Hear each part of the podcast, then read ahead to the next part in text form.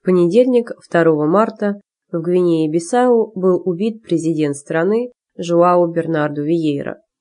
По данным международных средств массовой информации, убийство президента совершили мятежные военные.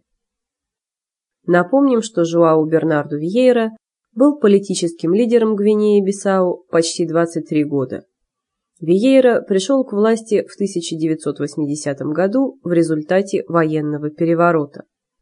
За время своего правления Виейра провел серию либеральных реформ, однако не смог преодолеть коррупцию и политический хаос в стране.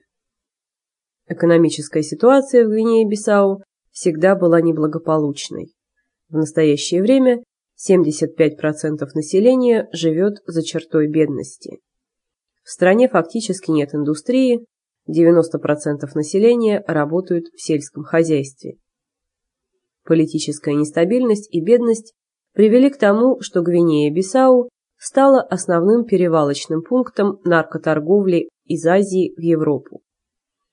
Аналитики считают, что убийство Вьейры, одного из самых авторитетных политиков страны, может привести к еще большей экономической и политической нестабильности или даже к гражданской войне.